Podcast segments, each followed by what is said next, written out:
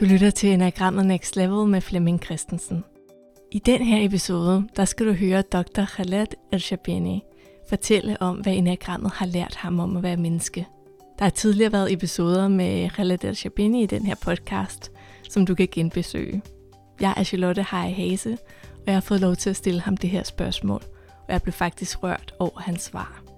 Jeg vil også sige til dig, der lytter i maj måned 2023, at Khaled El Shabini kommer til Danmark, og det er muligt at komme med til en gratis workshop. Der er link i show notes.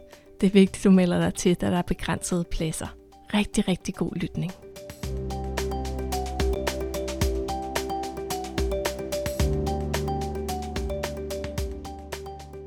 So, if I can ask you what the Enneagram has taught you about being human.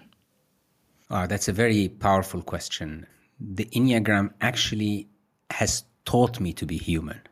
And by that, I mean, Enneagram, I would see it has given me a heart. When I look at my life and how I was before the Enneagram, being a type 5 on the Enneagram, I was very mental, very cognitive, very rational. And I would naturally try to avoid connecting to my emotions seeing them because to me the emotions are misunderstood. The heart is a mysterious place and I need things to be clear. I need things to be understood. So let's say my, my misconception was always that what are these? These are mysterious, they are irrational, they are not logical, and people who follow them are again not rational not logical. It's like what are they doing? What does that mean? It's so confusing. So naturally i had the tendency to to hide my emotions. It's not that i don't have emotions. Everyone has lots of emotions. It's just what do we do with them? And for me it's like putting them in a black box and hiding them in the ground i have nothing to do with them i have to act but this turns people into uh, talking brains into becoming like computers or like robots, robotic humans. But what really makes us human is this emotional side that, that gives us life. This is what life is about. It connects us with each other. It makes us feel each other, understand each other. It is the source of mercy, compassion, connection. Relationships come from the heart. They don't come from anywhere else.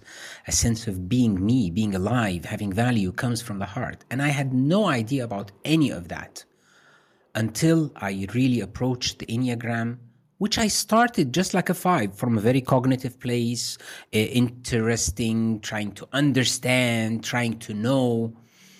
But then this became my journey befriending the heart. It was there. Fives are very sensitive people. And by sensitive, we mean that because they don't know what to do with them, with whatever you don't know what to do with, controls you. And until you can be aware of it and befriend it and approach it and know it and, and be with it, then it no longer controls you. It actually becomes a part of you. You integrate it into your being. So it's a journey. We just get better. We all have our advantages and challenges, our powers and our weaknesses. And the, the wisdom is to, to use your advantages and powers in a good way and to work on improving your weaknesses step by step. These Achilles heels, these points of, of weakness can just get better and better with continuous um, with continuous work, with continuous noticing them and approaching them with intention, with seriousness, with an open heart. So that I that I mean, in summary, that would be what I would say the the most that I have taken out of the Enneagram. It, it made me human by allowing me to integrate the centers and know the centers and focus and give them attention. And how can you, if you try to picture yourself uh, maybe in a social setting or something before and after, is there a difference there? Of course, of course. So I would I would focus on two main things about before and after the Enneagram. The first is acknowledging the other's emotional being and acknowledge my own emotional being.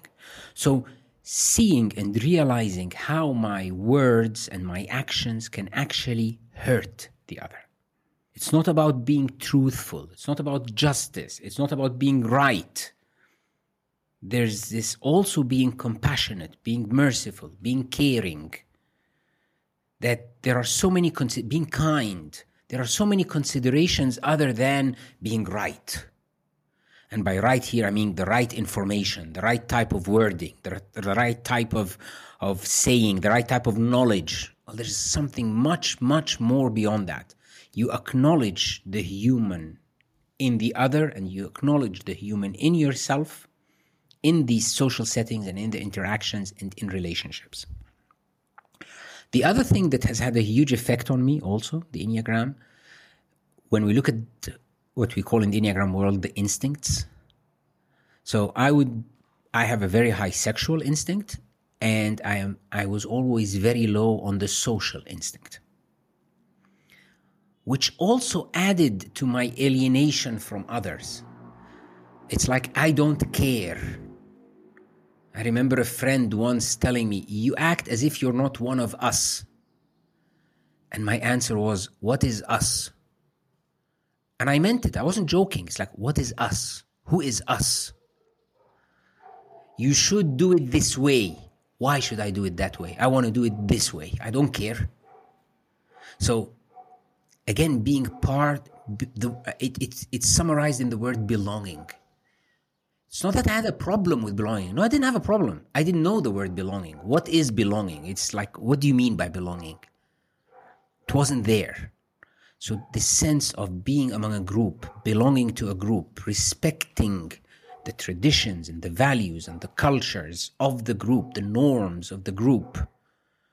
Not because it's right or wrong. Not it's because I care or I don't care. No, because I'm at this moment part of this group. So there's something that connects us together that we have to respect, that we have to see in each other, that we have to allow it to be part of us beyond, again, knowledge and right and wrong and truth. This is, again, this human aspect that was lacking from the social domain.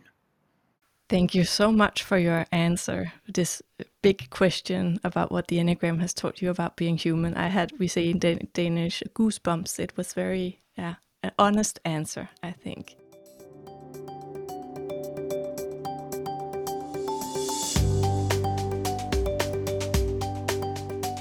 Tak fordi du lyttede med, og tjek show notes, hvis du gerne vil være med til at møde Dr. Khaled El-Shabini i maj 2023.